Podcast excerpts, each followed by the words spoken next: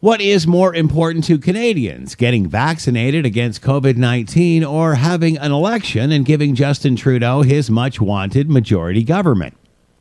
You may remember the PM tried between the pandemic's first and second wave by calling a throne speech for a giant reset.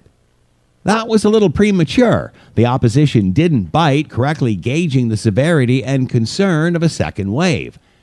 Last week, a Leger poll revealed over 70% of Canadians are angry with the federal Liberals over their handling of the COVID 19 vaccination rollout as the country hovers below 40th in the world for vaccination of its citizens.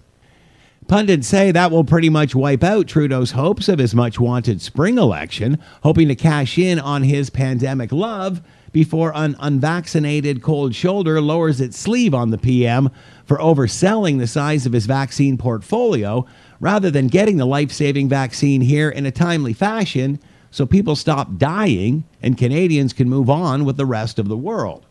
Now that a spring election looks unlikely, the focus will move to the fall, with the Prime Minister hoping the joy Canadians finally feel over getting vaccinated will be enough to make you forget the hell we're going through now while waiting in line. I'm Scott Thompson.